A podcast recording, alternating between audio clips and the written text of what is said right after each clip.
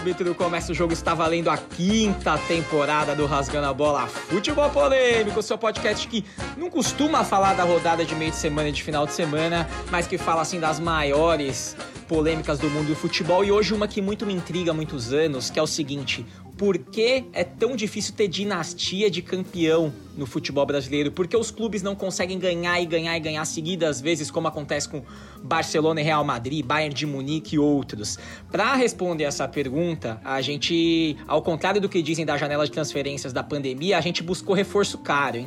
A gente foi atrás de reforço caro e trouxemos uma camisa 10 aqui que tá começando com a gente. Seja muito bem-vinda, Gabriela Martins. Bem-vinda, Gabi! Aê! Vou botar uma ordem na casa aqui. É isso, a gente tava precisando.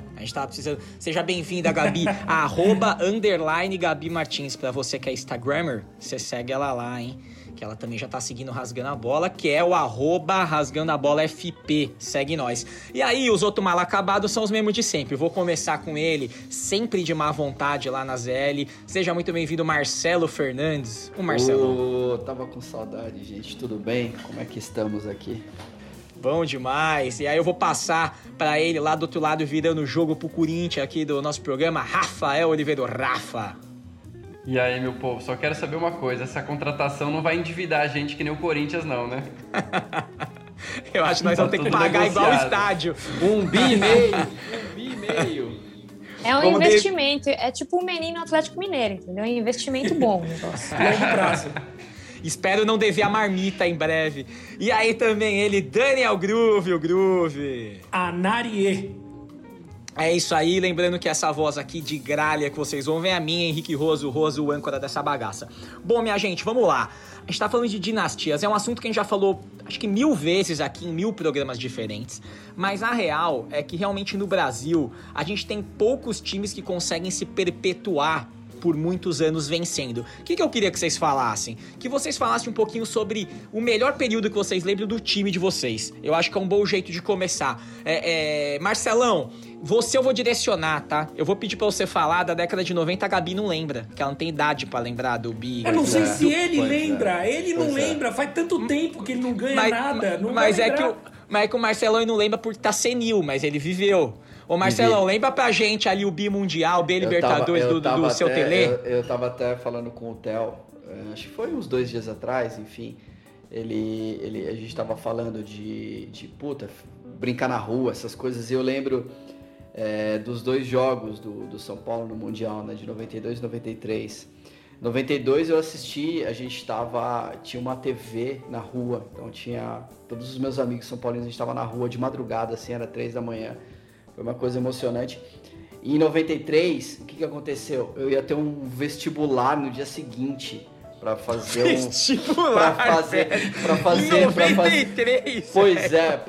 era tipo um vestibulinho para ir para um colégio técnico, era a Escola Técnica Federal. E aí eu tava no meio da rua 6 da manhã, na época eu não bebia, eu era moleque, mas eu tava, cara, ensandecido com o São Paulo campeão, só que eu tinha que ir às 6 da manhã e fazer prova. E aí, cara, eu não consegui fazer a prova direito, o resultado eu não passei, mas o importante foi ver o São Paulo campeão mundial. E, cara, eu acho que foi mágico, foi assim, começou em 91, né, com o título brasileiro, e eu lembro que teve a final do Paulista também, que foi um chocolate em cima do Corinthians. Aliás, o Raí sempre dava chocolate em cima do Corinthians em finais, né? E aí foi pra Libertadores, né, cara? O Dida discorda, né, Rafa? Não, mas aí foi brasileiro, Tô falando de Paulista, aquela Libertadores de 92, né, cara? Acho que foi a primeira grande emoção, assim, da minha vida, porque nunca... Na real, ninguém sabia, né, o que era ganhar uma Libertadores, assim, né? Tipo, todos os times cagavam naquela época. Então, foi aquele título, foi bizarro. E aí naquela época, o São Paulo foi um pouco o que o Palmeiras fez agora, né? Porque o Campeonato Paulista era decidido no final do ano, não sei se vocês lembram disso. Isso. Então a gente foi jogar o Mundial, ganhou o Mundial lá em cima do Barcelona de virada, voltou e fez o segundo jogo do Paulista contra o Palmeiras, ganhou. E, cara, foi, sei lá, é só quem viveu aquela época sabe, e durou até 94, né, aquilo, infelizmente a gente perdeu aquela final pro Vélez, mas teria durado mais um ano. E daí só ladeira abaixo. Não, ô, Marcelão. Não, depois teve 2005, cara. Não, então, aí é que eu ia falar, sai do Tele, quem trabalhava com ele naquela época era o Muricy, e aí a gente avança até a era Muricy, essa a Gabi lembra, né, Gabi? Porque, na verdade, começou em 2005, antes, né, foi com o Autuori Leão ali, que foi Libertadores e Mundial, e depois o Tri Brasileiro. Eu diria que tem um pouquinho do Cuca também, né? Foi o Cuca, exato, 2004. Um pouquinho do Cuca, 2004, assim. O Cuca é muito louco. A história do Cuca é muito louca, né? Mas conta aí, Gabi, como é que foi esse período, que foi o último período de alegria que vocês tiveram na vida, que foi esse 5, saudades. 6, 7, 8 aí. Saudades. Hashtag saudades. Não, mas ó, vocês estão falando, né? Ah, que eu não vivi, realmente, eu não vivi enquanto o Marcelão tava prestando vestibular, eu não estava nem nos planos dos meus pais. Então, assim, eu realmente não vi, mas já, obviamente, já vi muita coisa, ouvi coisa do meu pai, porque eu sou São Paulina pelo meu pai, e meu pai é aqueles fãs de futebol que vai em todos os jogos, não era só, naquela época assim, não era só jogo do time dele, que era o São Paulo, ele ia em final de tudo, de Corinthians, de Palmeiras, de Santos, tudo no Morumbi, 130 mil pessoas, enfim, então já escutei bastante história. E uma das coisas que ele fala bastante é que realmente o São Paulo meio que introduziu ali a Libertadores, a importância da Libertadores pro resto, pros times brasileiros, porque os outros cagavam, todo mundo nem ligava.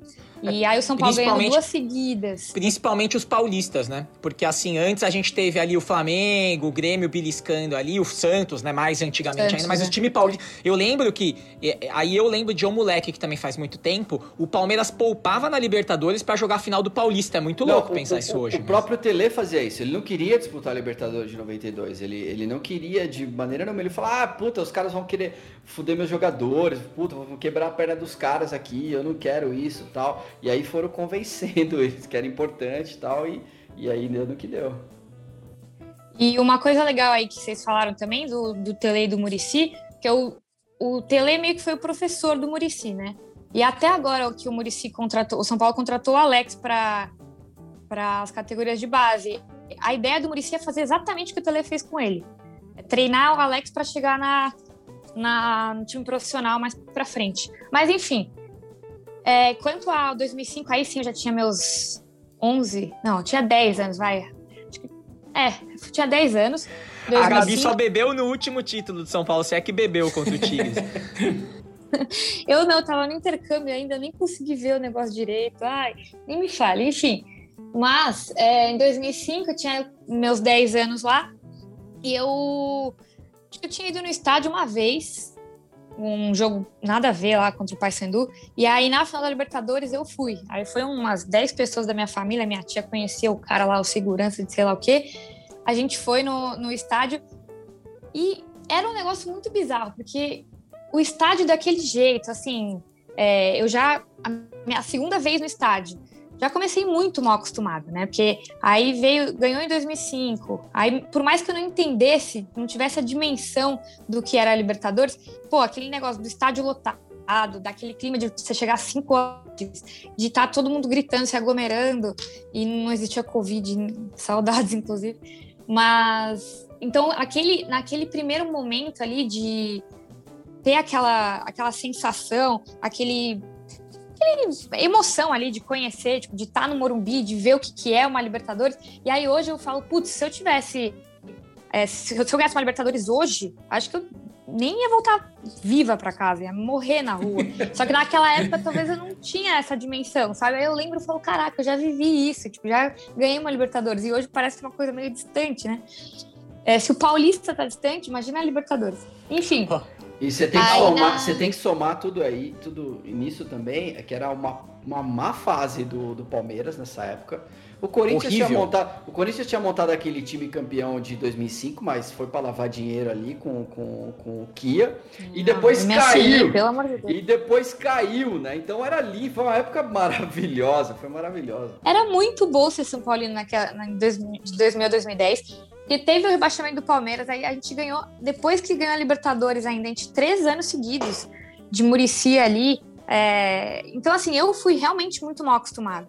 Eu jamais pensaria que depois de, sei lá, 10 anos agora, porque agora a gente tá o quê? Faz uns 8 anos que São Paulo não ganha nada, então eu jamais imaginaria isso. Eu fui muito mal acostumada e vendo, tipo, meus amigos palmeirenses sofrendo, chorando. Nossa, eu era muito feliz e não sabia. Ô, Rafa, e pra você? Você passou por dois períodos diferentes ali pro Corinthians, né? Porque teve aquele bi brasileiro 9899, que foi legal, que também junta na Copa do Brasil também seguinte, né? Ali, que era aquele time, né? Ricardinho, Gil, Marcelinho, David Gago, Batata e geral. Tem a Copa Iopa ali também no comecinho de 2000, e aí depois lá pra frente vem Libertadores, Mundial e alguns brasileiros, né, que foi num período de tempo meio apertado, né? Pra você, o que foi mais impressionante, assim? Eu poderia citar a década passada, que foi uma década de muito título, mas também com altos e baixos do Corinthians, né? Teve Libertadores, teve Mundial, mas também teve flerte com rebaixamento, teve crise no time, então foi um pouco mais altos e baixos e espaçado. Eu falaria de 98, 99, terminando no Mundial de 2000, porque pra mim foi o melhor time do Corinthians que eu já vi jogar. Não peguei Rivelino, não peguei o time da década de 80, da democracia, mas do que eu vi jogar, o meio campo com Vampeta, Rincon, Marcelinho e Ricardinho, foi o melhor time do Corinthians que eu já vi, então acho que essa fase de vitórias do Corinthians pra mim é a mais marcante. Aliás, acho que vale uma homenagem aqui ao saudoso agora Gilmar Fubá, que, né, infelizmente Gilmar Fubá faleceu recentemente, né, cara? E ele fazia parte desse time aí. Se o Rafinha puder até colocar uma fala do Gilmar em algum programa aí, que ele sempre participou em algumas resenhas, o cara é engraçado, solta aí, Rafa, pra gente. Porque sobe, Rafinha. Falei assim, quero culpar aquela BMW. Quando ele olhou pra mim, falou assim, quer o quê? Eu falei, aquela BMW ali. Falou, não, aqui a chave tá no cofre. Eu falei, não, mas eu quero comprar. Ele falou, espera um minuto aí. Aí ficou demorando, aí ele voltou. Ele falou, o que você quer mesmo? Eu falei, quero a BM. Ele falou, você vai pagar como? Eu abri a bolsa assim, cheio de dinheiro. Ele falou assim, fecha isso aí. Aí ele falou assim, então vem aqui. Eu paguei a BMW e falou assim, vou te dar a nota. Eu falei, não quero nada. Me dá a BMW que eu vou levar embora. Chegou em São Mateus, não tinha nem garagem pra pôr ela. Aí minha mãe preocupada. Minha mãe falou assim, e agora? Onde, porra, vai deixar esse carro? Eu falei assim, não, deixa aí na rua mesmo. Eu falei, não, então eu vou dormir dentro. Minha mãe ficava a noite inteira. O Gilmar, ele é aquele cara que ele fez parte, mas ele é muito mais folclórico do que... Ele era bola, mas assim, é muito mais o folclore, né? Assim, é aquele cara... Tipo o Amaralzinho, jogou no Palmeiras, né? Que também jogou no Corinthians. O Amaral também é muita bola, mas também é muito folclore. E aí, Groove, eu vou pedir pra... Eu ia pedir pra você lembrar o grande Inter da década de 40, né? Tesourinha e aquela galera, mas assim, eu acho que eu vou trazer um pouco mais pra cá. É melhor. Porque não tem como falar em dinastia de futebol brasileiro sem falar do Santos de Pelé, né? Então, assim, a gente pega um Santos de Pelé que foi tetracampeão nacional seguido, bi da Liberta e bimundial, tudo num período muito condensado que foi ali na década de 60, né? Do começo até o meio da década de 60. Aí pra além deles, a gente tem vários e vários outros títulos. A gente tem aquele Cruzeiro, e aí até engraçado, vocês estavam falando sobre isso, né? Sobre como grandes títulos às vezes ficam perto de grandes fracassos, né? E o Cruzeiro também é isso, né? O Cruzeiro vem de 5 anos que tem bi de Copa do Brasil e bi brasileiro, e de repente rebaixamento e quase a falência, né? Então, assim, o quanto é bizarro, né? Não necessariamente, aí eu acho que aqui a gente já começa a entrar nas causas de a gente não ter uma grande dinastia de futebol brasileiro, que é os times metem os pés pela mão, né? Assim, os caras começam a ganhar, começam a gastar demais, começam a fazer as coisas sem pensar, né? E em 2 anos você caiu, de repente, né? É uma maldição do sucesso aí, né?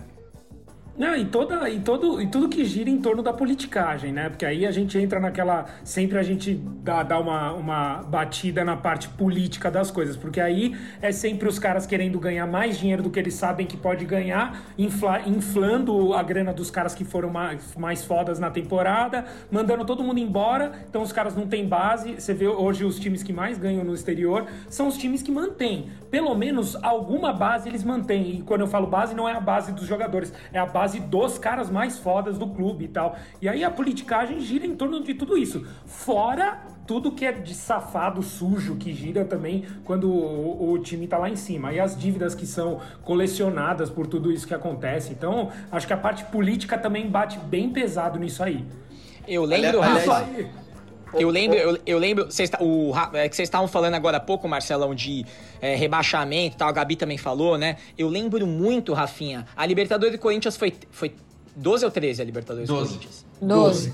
Eu lembro que quando começou 2013, eu era a pessoa mais desesperada do Brasil, porque o Palmeiras tinha caído de novo em 12, o Corinthians era campeão mundial e da Libertadores e começou o ano contratando Pato e Renato Augusto. Eu falei, bicho, que inferno que vai ser minha vida pelos próximos 5 anos. E, cara, minha vida não foi um inferno pelos próximos... Nem a do Corinthians foi tão boa quanto se imaginava, né? Muito louco quanto num 6 meses tudo muda, né? Mas o time que eu mais tenho saudade, eu sinto dor, assim, no coração de ter desmontado é o time de 2015. Pra mim, o time de 2015 é o melhor time da década no Brasil, da última década que passou. Melhor que o Flamengo de 2020, melhor que esse Palmeiras, melhor que o Cruzeiro de 13 e 14... E aquele time era muito bom e ia chegar muito forte para a Libertadores de 2016 e ele foi dizimado depois do Brasileiro. Saiu numa leva, assim, mais de metade do time. Então aquilo, para mim, foi um exemplo claro de que o sucesso, ele, no Brasil, ele é muito minado por má gestão, por clube de empresário, influência de empresário em passe de jogador e que não dá para manter por muito tempo, não. E é legal que você falou aí, Rafa, eu tava pensando, que é o seguinte, pro torcedor é muito louco isso, né? Por mais que a gente pense muito no poder de um título de Libertadores, quase todo mundo aqui falou com mais carinho de títulos nacionais, estaduais, né? A gente não tem muito na lembrança afetiva do torcedor, não é só sobre Libertadores, embora tenha o peso de uma Libertadores. E falando em Libertadores... Temos um momento especialíssimo aqui nesse podcast para você que ouve o Rasgando a Bola, só para você, tá? Que é o seguinte, você quer assistir a pré-liberta, o finalzinho da pré-liberta, a fase de grupos, você quer assistir a final da Recopa Sul-Americana que vai ser essa semana, Defensa e Justiça e Palmeiras, sabe o que você tem que fazer? Você tem que ter CONMEBOL TV. E para ter CONMEBOL TV tem que ter o quê? DirecTV Go, minha gente. Você tem que ter DirecTV Go. DirecTV Go é um app espetacular que basicamente mistura o melhor da TV ao vivo e do streaming no mesmo lugar. Então, assim, você tem 90 canais com TV ao vivo, série. O Groove gosta pouco de série, come com lasanha série, é canal de arte, é streaming e tem tudo de futebol ao vivo e HD que você imaginar. É Premier League, é tudo que você quiser ver, tem lá. Inclusive, a pré-liberta e a final da Recopa Sul-Americana que acontece essa semana, a gente tem um cupom que é especialíssimo só pra quem ouve o Rasgando a Bola. Eu vou até falar baixo aqui pra vocês. Ô, louco, que é só... tem cupom? Só pra quem escuta aqui. Só pra quem escuta aqui com nós. Vou falar até um pouco mais baixo aqui. Você vai experimentar o app lá, DirecTV Go, tá? Você vai entrar e vai meter o cupom que é o seguinte: CebolTV1mês. Depois você segue nós lá. Segue nós no Instagram, Rasgando a Bola FP, que nós vamos colocar lá pra vocês. CebolTV1mês. 1 mês de CONMEBOL TV de grátis. Pra você assistir, hein? De grátis. De grátis, hein, galera? De grátis. Ó, vai estar no link aqui do Spotify também, vai na descrição do podcast, tem o link lá e tem o cupom, é só entrar e experimentar que vai gostar. E como diria aquela velha... E é lindo, hein? Por exemplo, eu tenho criança pequena aqui, eu posso espelhar na TV, deixo a Ava ali no tablet, vendo o desenho dela e eu fico aqui, ó... vendo aqui ali. Ô, louco, maravilhoso. O meu irmão faz isso. O meu irmão lá no Maranhão, ele faz isso. Durante o dia é Peppa Pig pras crianças e à noite é o Verdão, é outro porco na TV lá pra outra molecada assistir. E ó, aí eu queria ver o seguinte com vocês, assim, né? A gente tá falando muito... O Rafa mesmo falou, né? Eu tenho uma pergunta pra você, Rojas. A gente tava falando aqui de administração, do clube, né? Da questão do... Como é que é a competência disso, dos dirigentes e tal... Você é um palmeirense que é louco, mas ao mesmo tempo você tem um pouquinho de lucidez, né? E se a gente coloca o Palmeiras em 2 grandes momentos assim recentes, foi na Parmalat e agora com a Crefisa. Como é que fica o Palmeiras pós-Crefisa, essa organização toda? O que você acha disso, velho? Eu acho que são momentos diferentes, porque eu acho que o futebol também mudou... um bocado de lá pra cá. Na época da Parmalat, o presidente do Palmeiras era Mustafa Contursi. O bom e velho Jaba Derrante, o sapo gordo. Saudade, o Palmeiras foi administrado pela Parmalat por quase 12 anos, tá? Sem tirar um centavo do bolso. E quando foi embora, o Palmeiras estava quebrado. Quebrado. Tanto é que a sai do Palmeiras em 2000, o Palmeiras cai em 2002. É surreal. Dessa vez, a organização começou um pouquinho de trás com o Paulo Nobre, que sanou as dívidas, que é um caminho que o Flamengo fez também para chegar nessa fase de agora, que é primeiro sana a dívida de imposto, coisa trabalhista e etc. E procura um patrocínio forte. O Palmeiras, eu acho que hoje a gente tem pouco no radar sair.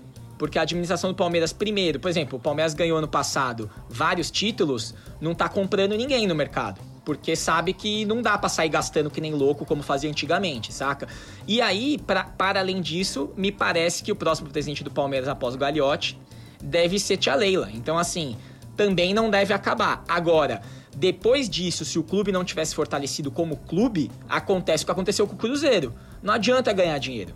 Não adianta... Oh, a gente já falou aqui, o Cruzeiro botava em balancete título de Copa do Brasil antes de disputar. Isso não existe, gente. Você botar em balancete o título que você vai ganhar. É surreal. Eu vou desmembrar essa pergunta pro Rafa também, porque, assim, qual vai ser a próxima dinastia ali? Se o Corinthians é um candidato a isso ou não, porque tem essa dívida aí de 1,5 bi, se eu não me engano, né? Tá bem complicada a situação lá. O próprio São Paulo tem uma dívida de 700 milhões, né? Enfim... eu acho que, no geral, o Santos tá uma draga, né? Tá, a maioria dos clubes brasileiros, eles estão... Eu acho que tirando o Flamengo e Palmeiras, né? Que tá justo ali a questão de finanças, montou um elenco, enfim. Qual a sua opinião, Rafinha, eu acho, pra esse Corinthians aí? Então, Marcelão, eu acho que esse caso do Corinthians que tá vivendo hoje, lógico, é muito preocupante, tem muito time endividado aí, mas o Corinthians tá chegando num nível de absurdo bizarro, só que eu não acho que entra nessa categoria que a gente tá comentando aqui da maldição do sucesso, porque o Corinthians já tá meio cansado tem um tempo, né? A gente ganhou o Brasileiro de 17, já num segundo turno meio nas coxas, mas vamos, enfim, fechamos bem em 2017, aí depois ganhamos Paulista 2018, Paulista 19...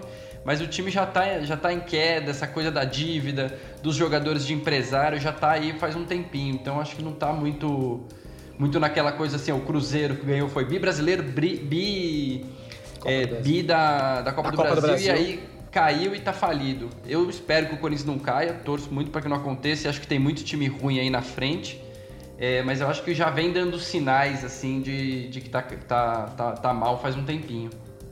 Não, mas nesse ano, inclusive, rapidinho, nesse ano, eu tava vendo os números lá, eles já se desfizeram mais ou menos de 50 jogadores, o Corinthians, tipo, tinha 100. Então, como assim? Tipo, como você tem 100 jogadores com contrato? É um absurdo, é um exemplo de má gestão. Acho que esse é um dos grandes argumentos, né? Porque o que acontece? O Cruzeiro era a mesma coisa. O Cruzeiro até outro dia era... Por muitos anos o Cruzeiro foi o time que tinha mais jogador federado e registrado. Eles emprestavam, tá? Mas eles tinham muito jogador. E isso vai de encontro com o que acontece muito com esse Corinthians de hoje, que é o seguinte. É o empresário, né? O cara te dá o filé mignon que ele tem, mas você leva 5 carnes de pescoço junto, né, Rafa? Que é tipo esses Jonathan Cafu da vida, que nem joga e vai embora, né? Pois é, e aí você fica com esse contrato de 3 anos com o Jonathan Cafu ganhando... Se ganhar 10 mil reais já é caro, porque entrega, entendeu? Mas ganha cento e tanto, então é bizarro. Mas acho que não precisa nem bater muito no Corinthians, que já tá cachorro morto. É só você ver o próprio Flamengo, que é um time que se organizou financeiramente, devastou o futebol brasileiro em 2020 com o Jorge Jesus, e esse ano já teve uma queda... Foi ser líder do Brasileiro, faltando 3 rodadas pro final, e já tinha gente pedindo a cabeça do Rogério Ceni. Então é muito difícil no Brasil você se manter em cima. Eu acho que essa é uma outra coisa, que é o imediatismo. Até perguntar isso pra vocês, assim, ó. Pra você, eu acho que tem... Todos nós achamos que tem 1000 motivos, né, pra isso não, pra não acontecer, essa perpetuação dos campeões brasileiros. Mas assim, se vocês pudessem escolher um motivo que pra vocês é o maior, o que impede que o Brasil tenha, o que, por exemplo, tem que é a Juventus N é campeã na Itália, o Bayern octacampeão na Alemanha, PSG e Lyon que ganharam 7 títulos cada um, o Bate Borisov lá na Bielorrússia ganhando 13 títulos. Se vocês pudessem escolher um motivo, um que vocês falam, eu acho que pra mim esse é o maior. O que impede os times brasileiros de surfar a dinastia? E é normal que a gente fale muito do Flamengo, porque o Flamengo talvez seja mais recente, né? Mas fiquem à vontade para dar um motivo aí que vocês acham. Manda, Grupo. Eu já vou na polêmica já, que eu sei que vocês não vão citar isso, porque eu acho que é pequeno perto do que vocês vão falar, mas assim, pra mim, tinha que ter uma porra de uma lei que não pode mandar o técnico embora. Foda-se. Foda-se, não pode mandar... Agora sai. Por isso, eu tinha lido alguma coisa dessas, mas já tá valendo? Quanto tempo? Tá, a partir desse ano... Só no brasileiro. Cada time pode ter uma troca só. Você só pode ter dois técnicos no mesmo campeonato, em teoria. Embora haja espaço pra manobra. Então, eu acho que tinha que ser pior, assim. Tipo, mano, contratou, são 2 anos no mínimo, vai tomar no cu, porque vai se fuder. Esse negócio de técnico parecer bombom de padaria, malandro, pra mim isso é bizarro. Enfim, tô puto, fala você, Marcelão. Não, eu ia falar que o futebol... A gente sempre fala aqui, né, que...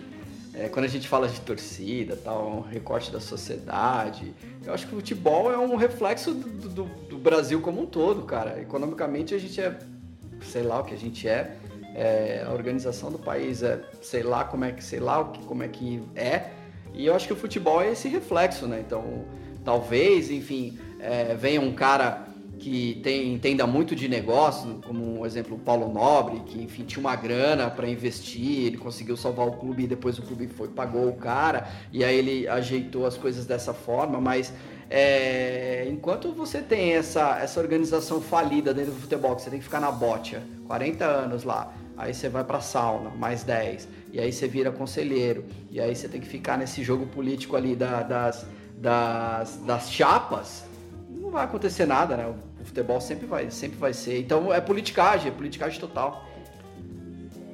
Ô Gabi, pra você, que você fosse dar assim um motivo, pode até dar 2, vai, já que você tá estreando hoje, eu até vou te dar lambuja aí de mandar 2, hein? Não, nem... Ó, tá bom, eu vou escolher meus 2 principais aqui, mas eu tenho até uma linha de raciocínio, porque eu acho que tudo tá relacionada à péssima gestão dos clubes, e não só dos clubes, como até a CBF também. Concordo 100% com essa coisa de reflexo da sociedade e tal, só que para mim, essa parte de gestão é o maior problema disparado, não tem nem comparação com os outros. Eu gosto bastante também dessa parte de imediatismo, mas depois eu falo um pouco. Essa parte da gestão, eu acho que vai desde, por exemplo, o calendário todo errado. Então, assim, essa questão do calendário ser todo errado gera, tipo, 1 milhão de coisas. Tipo, até eu tava ouvindo a entrevista do Abel, uma das coisas que ele citou, do Abel Ferreira, ele tava citando... Gabi, eu preciso falar aqui. Gabi não é palmeirense, mas tá apaixonada pelo gajo, como todos nós estamos. Que homem. Eu outro dia eu até fiz um stories, ele tava dando uma entrevista, a Bá tava do meu lado, eu quase tirei um anel de casamento. Eu quase falei, me leva a Bel, me engravida de gêmeos. Que homem. O português é bonito mesmo, mas enfim. Tava ouvindo a entrevista dele, e uma das coisas que ele citou foi justamente essa parte de calendário, porque quando ele reclamou do calendário ano passado, muita gente ficou tipo, você fica de mimimi, não sei o quê, né, não reclama, tal, o Flamengo ganhou tudo ano passado, se você quiser que você ganhe também. Mas ele tá, tipo, mais do que certo, porque uma das coisas que ele falou que eu achei muito legal foi assim, que ele quer desenvolver, todo técnico, né, quer desenvolver o seu jogador, só que ele falou, pô, às vezes eu paro e penso, eu vou desenvolver meu jogador pra quê? Tipo, pra ele ser o melhor do Brasil e pra ele ir pra seleção brasileira e eu perder ele numa semifinal de Libertadores, porque, por causa da convocação. Então, assim, ele falou, às vezes eu quero que ele vá, óbvio que eu quero que ele vá pra seleção, só que eu vou perder ele no meu campeonato aqui. Então, será que eu quero mesmo? Entendeu? Então, assim, essa parte de calendário é muito errada. A CBF teve uma puta chance de mudar o calendário agora para alinhar com o europeu durante a pandemia, podia ter feito alguma coisa, e eles não fizeram porra nenhuma, tipo, nada mesmo. A única coisa que eles fizeram foi essa questão do técnico aí, que saiu na semana passada, mas tipo, passou 1 ano de pandemia e os caras cagaram. E aí outras coisas que o calendário influencia, tipo, toda essa maratona de jogos. Eu tava vendo até uma pesquisa em questão de interesse das pessoas no futebol.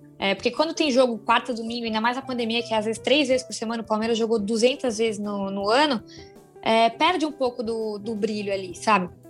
Então tá tudo errado. E a questão de ação de marketing, essas dívidas todas, o São Paulo trouxe o Daniel Alves, não consegue pagar. O cara ficou, tudo bem que depois veio a pandemia, mas ele ficou 6 meses aí no São Paulo, eles não fizeram uma ação com o cara. A quantidade de grana que o Corinthians, principalmente, podia ganhar com... Você tem uns números, né, de comparação, tipo, o que o Real Madrid ganha de arrecadação só de ação de marketing. Mesmo o Corinthians tem podia ganhar muito mais do que ganha. É muito ridículo. Porque justamente tem muito essa parte política dentro do futebol ainda, que prejudica pra caramba. E acho que tem uma outra coisa, Gabi, eu e o Rafinha, a gente conversou um pouco sobre isso antes do programa, né, Rafa? Que é o seguinte, as pessoas, eu acho que é um argumento, é aquela famosa faca de dois legumes, né? Não tá muito... As pessoas falam, é que o futebol brasileiro também é muito mais competitivo que os outros. Mas aí, Rafa, também tem aquela coisa de que nivelar por baixo, né? Competitivo pra baixo, exato. Nivela por baixo, porque falar que é muito competitivo, mas assim, não quer dizer que o futebol também, não é porque... E também não é isso, né? Porque todo mundo fala, todo campeonato brasileiro começa com metade do campeonato podendo ser campeão. Não é isso também, né? Essa questão da competitividade, acho que ela existe se a gente for comparar, com a Argentina e Espanha, mas a Premier League, por exemplo, também. E você não vê tanto essa coisa da polarização lá nos últimos anos. Também tem vários times. Mas eu só vou falar uma coisa, assim... Que contratação, hein? Estamos de parabéns, concordo exatamente com o que a Gabi falou. É o amadorismo que puxa tudo isso, porque assim, o imediatismo da torcida, o lado passional do torcedor, ele sempre vai existir. O problema é que a gente traz isso para as instituições. Os dirigentes são, na verdade, torcedores disfarçados de dirigentes, os caras da CBF são torcedores disfarçados de dirigentes da CBF. E as decisões são todas tomadas a partir desse amadorismo. Calendário, o como a gente divide e administra o dinheiro dos clubes, os direitos sobre os jogadores e contratos, tudo parte dessa má gestão. Então acho que não tem um outro ponto aí, que possa ser maior que isso. Põe mais um dedo aí da corrupção, né? Que, pelo amor de Deus. Pois é, isso aí. Cara, eu acho que foi o Rafa que estava falando a questão de empresários e tal. Eu não sei se isso é uma prática... Eu acho que deve acontecer em todos os clubes, mas eu tava vendo que, de novo, voltando, desculpa, Rafa, batendo um pouco aí no Corinthians, corre juros diário do Corinthians em relação ao que ele deve a empresários, de jogadores que nem estão mais no clube. Juros diários, cara, imagina isso, velho. Ô Marcelão, sabe o que sai hoje, tá? Eu vou falar hoje aqui, nós estamos... Vocês me ajudam com o dia que eu tô de férias, então pra mim tanto faz. Mas assim, nós estamos aqui em abril, em algum dia de abril, dane-se, 7, 8, sei lá eu. Hoje o Palmeiras perdeu um processo pra pagar o Wesley. O Wesley foi contratado naquela vaquinha que não aconteceu. Hashtag saiu... saudades. Você deve ter mesmo que o São Paulo levou ele depois do Palmeiras pagando mais salário ainda, que eu não sei nem explicar isso. Pelo amor de Deus. Mas nós estamos... Mas quem tá fazendo a vaquinha agora é o Corinthians, hein? Vocês viram? Pra pagar o estádio. Isso aí rende um programa só pra gente falar disso. Mas Marcelão... Eu acho que a gente tinha que fazer um programa para isso. Mas você tá falando de juros diários, Marcelão. O buraco é muito mais embaixo. O Corinthians deve dinheiro pra agiota. É outro nível, assim, de administração, sabe? É muito, muito pior do que juros diários. Tudo bem que eu sou da corrente que o futebol não tem que dar lucro. Pra mim, o futebol não tem que ser empresa, porque ele mexe com paixão e tudo mais. Mas daí, pra você dobrar uma dívida em um ano e fechar o seu balanço com um déficit de 1 bilhão... Aí é completamente outra história, sabe? E se me permite, Rafinha, acho que aí tem uma outra coisa ainda, que é o seguinte...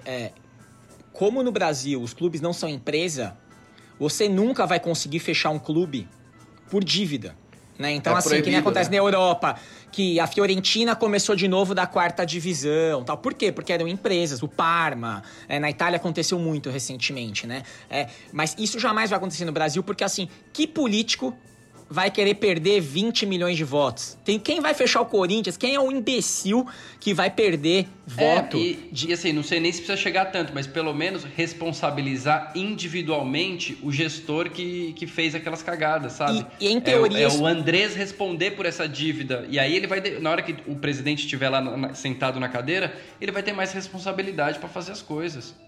Em teoria isso, em teoria, tá? E essa lei existe no Brasil, mas nunca aconteceu. Tanto é que o Cruzeiro tá na situação que tá e ninguém foi responsabilizado por isso. Cara, assim, hoje eu tava lendo, mais uma vez, eu vou pegar por sucesso recente, porque é mais fácil de bater em quem tá por cima do que quem tá por baixo, tá? Palmeiras e Flamengo têm de 80 a 100 milhões de reais no balancete pra venda de atletas futuras. Então, assim, isso é outra coisa. Tipo assim, o Palmeiras revelou um monte de moleque ano passado, já tem que vender agora, porque já tá no balancete, senão não fecha o ano. Então, assim, é muito louco isso, entendeu? Tipo assim, agora que a torcida do Palmeiras... E digo porque, assim, ao contrário do Santos, né? Que, tipo, revela moleque, sei lá, né? Igual água... Aliás, por favor, vou falar de novo de pré-Libertadores, de CONMEBOL TV e de assinar DirecTV Go. Assinar não, contratar, experimentar, adotar, sei lá, o que vocês quiserem fazer, porque é maravilhoso. E lá você vai ver o Peixão jogar. O Kaique, que é um menino que até outro dia, sei lá, saiu do colégio, igual a Gabi, quando o São Paulo ganhava os títulos de verdade, tava de fralda ainda. Esse menino Kaique fazendo gol no Santos aí, o Santos precisa vender esse moleque ano que vem. Senão já era, não consegue segurar mais de 2 anos um jogador aqui, porque tem que fazer caixa. Isso também é triste. E aí faz esse rolê que a gente já falou aqui um pouco, que é, me parece que hoje a molecada prefere assistir uma Champions, né? Uma Premier League, vai perdendo contato com o futebol nacional, porque não tem mais ídolo, né? Ninguém mais cultivado aqui. Os caras começam aqui e voltam com 35 anos, né, Marcelão? Assim, analisando tudo que a gente tá falando até agora... Será que a gente monta dinastias na roleta russa, na cagada? Não é com objetivo, é tipo assim, ó, é na cagada, na roleta russa. Não, a gente não tem um objetivo claro, né? Como clube, como futebol. Ah, vamos tentar, se der certo, deu, se não der, a gente recomeça tudo de novo. Será que é muito assim, cara? As nossas dinastias todas do futebol até hoje, elas foram na cagada? Eu acho, Marcelão, aí é a opinião pessoal minha, eu acho que nada é só na sorte, tá? Porque futebol também tem sorte. E eu vou usar de novo o ano do passado do Palmeiras como exemplo. Quando chegou o Abel, que era um técnico que ninguém conhecia, nenhum de nós, ninguém que tinha ouvido falar em Abel Ferreira. A gente até ria, acho, falando do Abel Braga, né? O cara chegou, mudou o time... Ganhou 2 troféus importantíssimos, né? E, tipo, beleza, mas assim, não é na sorte porque o Palmeiras estava se capacitando antes. O Santos não é na sorte porque o Santos tem uma categoria de base bizarramente bem construída há 20, 30 anos. Não é na sorte porque o Flamengo pagou dívida e começou a se reestruturar também antes. Assim, eu acho que nunca é só na sorte, mas acho que também tem o fator sorte, né, Rafa? Eu sei que a gente já tá encaminhando pro final aqui, mas eu vou só comentar o seguinte... Cara, acho que sempre tem mérito na vitória, então acho que não tem como só acreditar a sorte, só que tem também aquela máxima de que é mais fácil você chegar no topo do que se você se manter no topo, né? Então eu acho que quando você não tem essa estrutura de gestão, uma vez que você é vencedor, acaba subindo a cabeça e acabam entrando outros interesses ali do que perpetuar o time num nível de competitividade ou num nível de qualidade de futebol por mais tempo.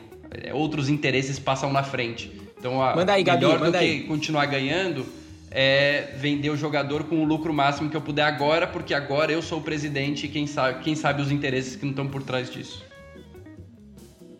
Vem, Gabi. Gente, um ótimo exemplo dessa parte aí de venda de jogador é o São Paulo, porque nos últimos anos tem a parte do desespero por um título, eles estão desesperados, então... O que acontece? A partir do momento que tem um desespero, uma necessidade de ganhar alguma coisa, os dirigentes começam a fazer umas loucuras. Por exemplo, o Leco, Raí e companhia, na última gestão, estavam chegando no final da gestão e falaram: e agora? A gente não ganhou nada em sei lá quantos anos, a gente precisa fazer alguma coisa. Aí foi, pegou o Juanfran com 200 anos, o Daniel Alves, não sei o que, colocaram até cláusula de meio campo, porque ele não vai para lateral nunca, enfim... Mas assim, cometer algumas loucuras para tentar tirar o time da fila. Então entra também essa parte do imediatismo, só que assim, um negócio de planejamento. Faltou o planejamento, tipo, retroativo ali, né? Não é do nada que você vai contratar um cara, às vezes pode acontecer, mas tipo, não é só isso, não é só a sorte, igual vocês estavam falando. E aí o que acontece? Fazendo essas loucuras e deixando um rombo bizarro no time... O que eles fazem? Vendem jogador para suprir ali e ficar no 0-0. Mas no caso, o São Paulo é ok, porque o São Paulo tem uma base boa. Mas tem muito time que não tem. O próprio Corinthians vendeu o Pedrinho, mas agora o dinheiro do Pedrinho já evaporou. E o São Paulo vendeu... Nem chegou. O São Paulo vendeu o próprio Brenner. Lá, tudo bem. Veio aqui, foi para Fluminense, foi emprestado, não sei o quê, vendeu para os Estados Unidos. Maravilhoso. Aí já desafogou um pouco as dívidas. Mas é assim, esse ano vai vender o Elinho para o Bragantino, aí vai o Antony e o David Neres venderam não sei o quê. Então isso vai dando uma aliviada. Só que você não pode ir tapando o buraco, entendeu? Você tem que pensar em outras coisas. E é assim que os caras vivem. O brasileiro é assim, querendo ou não. É o cachorro correndo atrás do rabo. É o cachorro correndo atrás do rabo, né? E aí, nós estamos chegando aqui, primeiro de tudo, né? Como o Rafa já falou, Gabi, seja muito bem-vinda, baita primeira participação. Olha, como diretores nós somos excelentes, a gente salvaria o Cruzeiro de tão bem que a gente contrata, que é impressionante a nossa qualidade de contratação. Parabéns para nós mesmos, muito bem-vinda aqui. Obrigado. O pessoal agora vai cansar de ouvir sua voz também, né? Porque agora é toda semana ter episódio novo, daqui a pouco também ninguém mais aguenta você lá também, mas enfim. E eu falo pouco também, né? Fala, Michael, homem da cobra. Agora é o seguinte, ó. E se você... A gente falou aqui de dinastias. Se você tá cansado da dinastia da TV a cabo, sabe essa dinastia antiga? Vem com a gente pro app, experimenta. Lembra aquela campanha do Zeca lá? Experimenta. É pra você experimentar DirecTV Go. A DirecTV Go é maravilhosa. O melhor de filme, o melhor de série. É futebol de tudo quanto é lado. Entra lá, põe nosso cupom. Tá? Põe nosso cupom, de novo, vai estar nas nossas redes sociais, mas é o CebolTV1mês. Maravilhoso pra você assistir CONMEBOL TV por um mês, tudo de Libertadores, Recopa, até o Corinthians joga Sul-Americana, acho que até isso passa lá, que é tipo a Série B da Libertadores, passa lá. Amanhã já tem minimíssel no jogo de volta, hein? Minimíssel nada aleatório, porque o Santos já... o Santos já brocou, já passou aí também. O Grêmio que tá confuso aí, mas... Aliás, ó, vocês seguem lá o arroba Rasgando a Bola FP no Instagram. Sigam também o arroba underline Gabi Martins. Ela vai falar sobre essa rodada marota da pré-Libertadores. O Grêmio deu, né? Tá aí, tipo, será que vai, né? Independente Del Valle. Mas aí, pra encerrar, eu queria agradecer a todos vocês maravilhosos. E sempre temos a música do Marcelão. Marcelão, qual é a de hoje? Cara, eu acho que a gente precisa abrir essa temporada em grande estilo, né? Então, eu não sei, assim, a gente tá gravando aqui o podcast, né? Ninguém sabe como que é o esquema, mas eu vou tentar meio que narrar aqui como é que eu tô vendo as pessoas. Elas estão nas janelinhas aqui, a gente tá pelo programa que a gente usa. E o Rojas, atrás dele, ele tem uma Índia. Ele tá com uma Índia ali, um quadro de uma Índia, porque ele tá em algum lugar do Brasil passando em lua de mel, férias, tem uma Índia. Então, me lembrou muito um sucesso que se chama Tic Tic Tac, da banda Carrapicho. E a gente vai começar essa temporada com banda Carrapicho, Tic Tic Tac. Lembrando a dinastia do Barcelona, o Tic Tac, é isso aí. Vamos com o Carrapicho, cara. Bom, eu não tenho nem roupa pra fechar isso, até porque a gente tá falando de índio e a gente não usa roupa. Mas obrigado, Marcelão, obrigado, Groove, obrigado, Rafa, obrigado, Gabi, obrigado você que ficou aqui com a gente até o fim. E não se esqueçam de baixar lá e experimentar a DirecTV Go pra ver o melhor do futebol sul-americano com o nosso cupom maroto. Muito obrigado, minha gente, e tchau! Tchau! Valeu! Valeu!